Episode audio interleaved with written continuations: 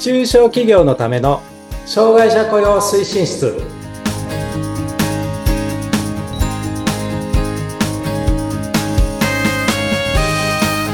皆さんこんにちは障害者雇用推進室長の木下文彦ですそしてインタビュアーの村山彩乃です。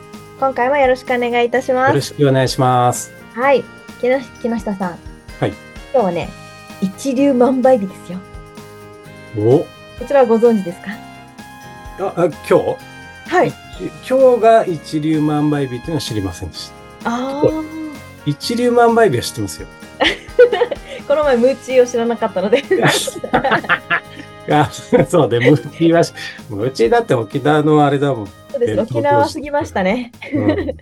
失礼しました。そう、一粒万倍日なんですが、うん、一粒万倍日ね、うん。私、えっと、去年だから、えっと、2023年の3月に、えっと、会社作ったっていうか、登記はいしたんですけど、うんうん。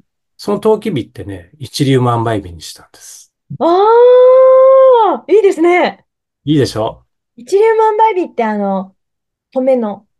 そう、一一粒が万万倍にこう ね、実り多いっていうことで、私の会社もこう、最初はちょぼちょぼだけど、実り多くなるようにっていうことで、願い。いを込めて、あの、一粒万倍日を登記日、ああ、大事ですね。はい、設立日っていうのかな。ううんんうんうん。うわ、その力って絶対働いてくると思うので。そうなんです。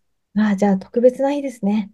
特別な日なんだけどね、まだ、まあの、万倍にもなってなくて、数倍にしかなってない。倍にもなってじゃないですか。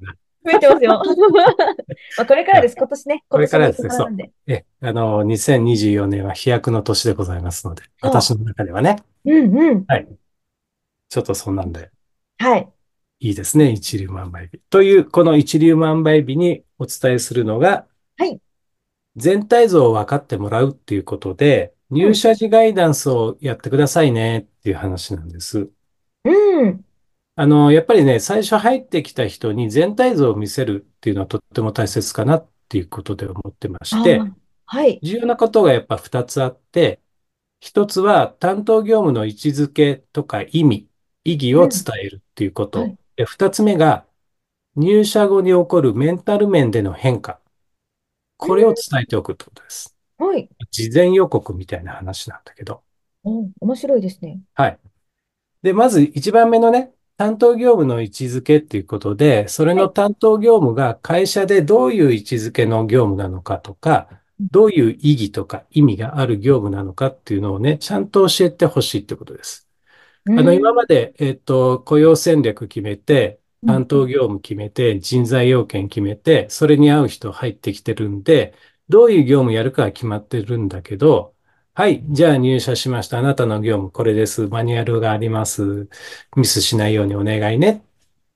でもいいんだけど、それだとちょっと続かないというか、それよりももうちょっと効果的なやり方っていうのが実はありますよっていうことで、特にね、えっと、会社勤めしていて、マネージャーの方とか、あの、いろんな方がよく知ってると思いますけど、えっとね、3人のレンガ積み職人っていう話が、イソップ、童話、グーアっていうのかなうん。はい。あるんですけど、うんちょっとね、これがね、とても私もね、えっと、入社した、来た人にね、この話してたんです。ああ、そうでなんですね。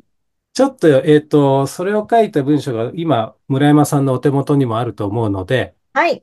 ちょっとこれ読んでいただいていいですか？うん。はい。わかりました。それでは皆様いきますね。えー、3人のレンガ積み職人の話。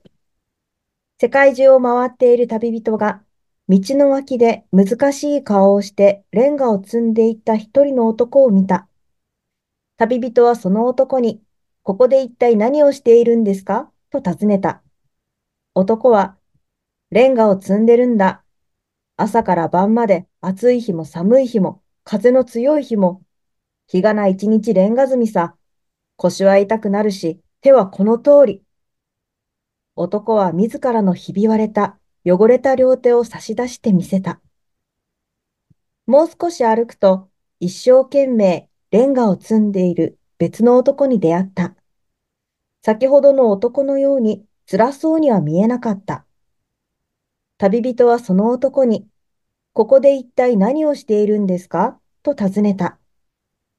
男は、俺はね、ここで大きな壁を作ってるんだよ。これが俺の仕事でね。旅人は、大変ですね、と声をかけた。すると、なんてことはないよ。この仕事のおかげで、俺は家族を養っていけるんだ。大変だなんて言っていたら罰が当たるよ。またもう少し歩くと、別の男が生き生きと楽しそうにレンガを積んでいるのに出くわした。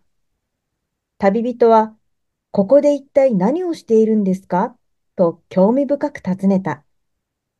男は、俺は歴史に残る偉大な大聖堂を作ってるんだ、と胸を張って答えた。旅人が大変ですね、と声をかけると、とんでもない。ここで多くの人が祝福を受け、悲しみを払うんだぜ。みんなが笑顔になる。素晴らしいだろう。旅人はその男にお礼の言葉を残して、また元気いっぱいに歩き続けた。とはい。いうお話になります。ありがとうございます。はい。さすがうまいですね、読むのがいやいやね。いやいや。でもすそごい、ね、このお話の内容好きです。う。ね。いいでしょう。いいでしょうっていうか、こう、なんていうのかな。えっと、仕事に対して使命とか目的を持つっていうことが、こう、うん。モチベーションをね、あね。の、保てるとか上げるっていうことに大切なんだよって話なんですね。はい。で、全然違いますね。一人目の人ね、はい。あの、もう夢とか希望すらないですよね、全く。うん。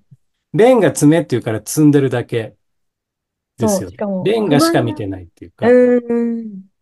で、だからなんていうの、作業としか思ってないし、どちらかっていうとや、やりたくないけどやってるみたいなね。うん。行みたいな感じじゃないですか。で、2番目の人は、まあ、そこじゃ、そこじゃないんだけど、まあ、なんか、要は、なんていうのかな、家族のため、お金を稼ぐためみたいな感じですうん。よね。うん。一応壁は作ってるって壁は見てるんだけど、うん。レンガよりも壁は見てるんだけど、多分だからこの人、他に割のいい仕事あったら他移っちゃうかなっていうね。そあ。まあね、家族をね、養っていけるほどの。そう。そう。で、うん。3人目の人は、やっぱりこう、歴史的な授業に参加してるっていうね、このう大聖堂をん。作るんだっていうね、そういう志とか目的意識がありますよね。うん。だからやっぱりそういう使命感を持ってやってる人っていうのは、目の前のことが、まあ、辛い、人が見れば辛いと思うようなことでも全然辛く感じないんですよねって、頑う張れるんですん。よねって話。で、やっぱりね、仕事一緒なんですよね。う会社の仕ん。事もね。だからやっぱりこういうことで、あの、位置づけとか意味、意義っていうのを教えるっていうのはとても大切かなっていうふうに思います。はい。物語だと分かりやすいですしね。そうですね。だからまあこういうような話をするか、もっと対極的な話をして、あなたはその位置づけの中にあって、こういうメリ、メリットじゃない、こういう、あの、意義があるんだよっうていうことをん。伝えてあげる。これも言葉でし、しっかりと伝えてあげるってことが大切かなっていうふうに思います。はい。うはい。ん。で、二つ目はね、うん。入社後に起こりうるメンタル面での変化っていうとなんかはい。大げ、大げさなんだけど、いや、これ、要はね、疲れるんですよ。疲れる。あの、えっとね、私も会社員生活がずっと長くて、はい。えっと、いろんな部署行きましたけど、うん。必ずね、に、えっと、移動した1ヶ月後と3ヶ月後の節目で、はい。心身ともにダーンと疲れる。何かっていうと、う。はい。最初って新しい職場で、まあじゃあマニュアルがあって渡されてとかするんだけど、うん実際に起こってみないとわからないっていううん。か、うーん。どういうふうになるかとかがわかんないとか、うんうん。それがいつどういうタイミングで起こるのかがわかんないとか、体感しないとわかんないところがあって気が張ってんですよね。うん。で1ヶ月ぐらい経つと大体そういうのがちょっともう、あの、なんていうの、あの、マンスリーで起こるようなことが出てくるので、うん。ああ、わかったなと思ってちょっと気が緩むうん。ああ、疲れた。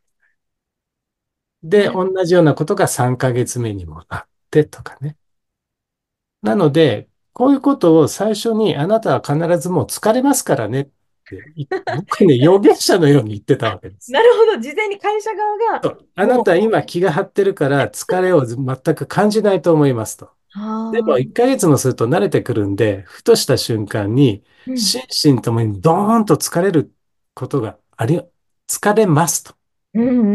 その時に驚かなくていいんですよ。みんなそうなってるし、俺もそうなってたからみたいな話をしてた。はい。そうすると、本当にそうなった時に、ああ、なんか言ってたよねって言われてたこれかって思えるのと、そうじゃなくてどうしようどうしようって、なんかすごく疲れちゃって、えー明日会社行けないかもしれない、どうしようどうしようって不安になっちゃうよりは、あ、これねって、来ましたねみたいな。うんうんうんそういううん覚悟をね、させてあげるってことはとても大切。そうですね。分かってたらね。そう。で、逆に言うと、覚悟させるっていうことと、うんえっと、雇用してる側、会社側もそういう状況が来るって分かってるからうん、心配しなくていいんだよっていう、そういうことを伝えるってことですよね。で、あとね、えっと、特にね、えっと、精神発達障害をお持ちの方は多いんですけど、はい。季節のね、変わり目とか季節的な変化に敏感なんですよ。うんいわゆる、あの、感覚過敏うんの人がいて、気温、温度とか、あと気圧。まあ、今もね、。低気圧ずつってありますけど、ああいう、こう、低気圧が来るとか、台風が来ると、こう、頭痛がしたり、気分的に落ち込むとかね。あと、夏、最近極端に暑いですよね。そうですよね。35度超えるのが当たり前。もう、これ、障害があったってなくたって、もう疲れちゃうんだけどっていうはい。なんかね、結構体力奪われますもんね。そう。で、あと、最近冬だと、えっと、寒いかと思ったら次の日ちょっと汗ばんでみたりとかね、なんかそういうような時。で、はいでやっぱ体調た保ちづらいのと、うんもう一つね、あるのは、はい。えっとね、長い休み、夏季休暇とか年末年始休暇、あとゴールデンウィーク。はい。やっぱりね、生活パターンというか生活リズムが崩れやすいんで、うーん。なんとなくメンタル面でうまくこう保てないっていう人も出てきますよね。だからそういうことを、そういうことがあるよ。で、そういうふうになる人がいるよ。うん。で、そういうふうになる人がいるっていうことを会社は知ってるよ。うんっていうことを伝える。うん。うん。本人に覚悟させる。いやだからよく面談の時にほら言ってただろうみたいな。おい、はい疲れたおう疲れたかみたいな。いうふうに言ってあげると、あ、なんか、あそまあ、それはそれでしょうがないことなんだって本人は思ってもらえるじゃないですか。うんうん。だからね、やっぱりそういうようなことで、こう、不、不必要、不必要な不安って言い方も、まあ失礼な言い方になっちゃうんだけど、うんああ、こういう話ねとか、あなんとなく聞いたこういうことねって思えるか思えないかっていうのは結構、あの、ポイントとして大きいと思ってるんですね。だから、そういうのは最初にもう預言者のように伝えるんです。4月になったら、君はもうゴールデンウィークの時はちょっとメンタル落ちるよとか、うん6月終わり、7月頭ぐらいもう一度落ちるよ。予言する。だ ってなったら、でしょって。そう。だからまあそういうことで、あの不安を取り除いてあげるっていうのがとても大切ですということですね。うんまあ、季だからまあ今日、節うん、入社ガイダンスっていうことで、その、えっと、説明してほしいことはあるんだけど、その業務の位置づけとか意味づけとか、あと体調変化。これはもう初日に必ず伝え、初日っていうか入社ガイダンスとしてね、まあ、あのうん2日目でも3日でもいいんですけど、事前に伝えてあげるってことですね。うんうん。伝えてた方が、でも確かに安心しますよね。季節の変わり目はどうしても、そどんなに会ってても楽しくても、うん体調の変化とかで急う。に。ズドーンと落ちたりするから、そう、そうなんです。大丈夫だよって。そう。うーん、うん、妙に心配しなくても OK。うん、うん。うんいや、それは会社から言ってもらえるのはでも結構心強いですね。ですよね。分かってもらえる。なんか悩んだ時にそ相談しやすいというか。う。うん。何やってんだって怒るんじゃなくて、ほら来たよねって。それが大切ってことです。うん。で、このコミュニケーションもそのな、そうなるようなそう。種まきでもありますね。そう、はい入社時ガイダンスって大切なこと。やっぱりメンタル面のケアだったりしますね。そうですね。はい。はい。ありがとうございます。では、は次回、次回は今度ね、定着の肝っていうことでね、ちょっとお話をします。はい。よろしくお願いいたします。はいそれでは、今回もありがとうございましはい、た。どうもありがとうございました。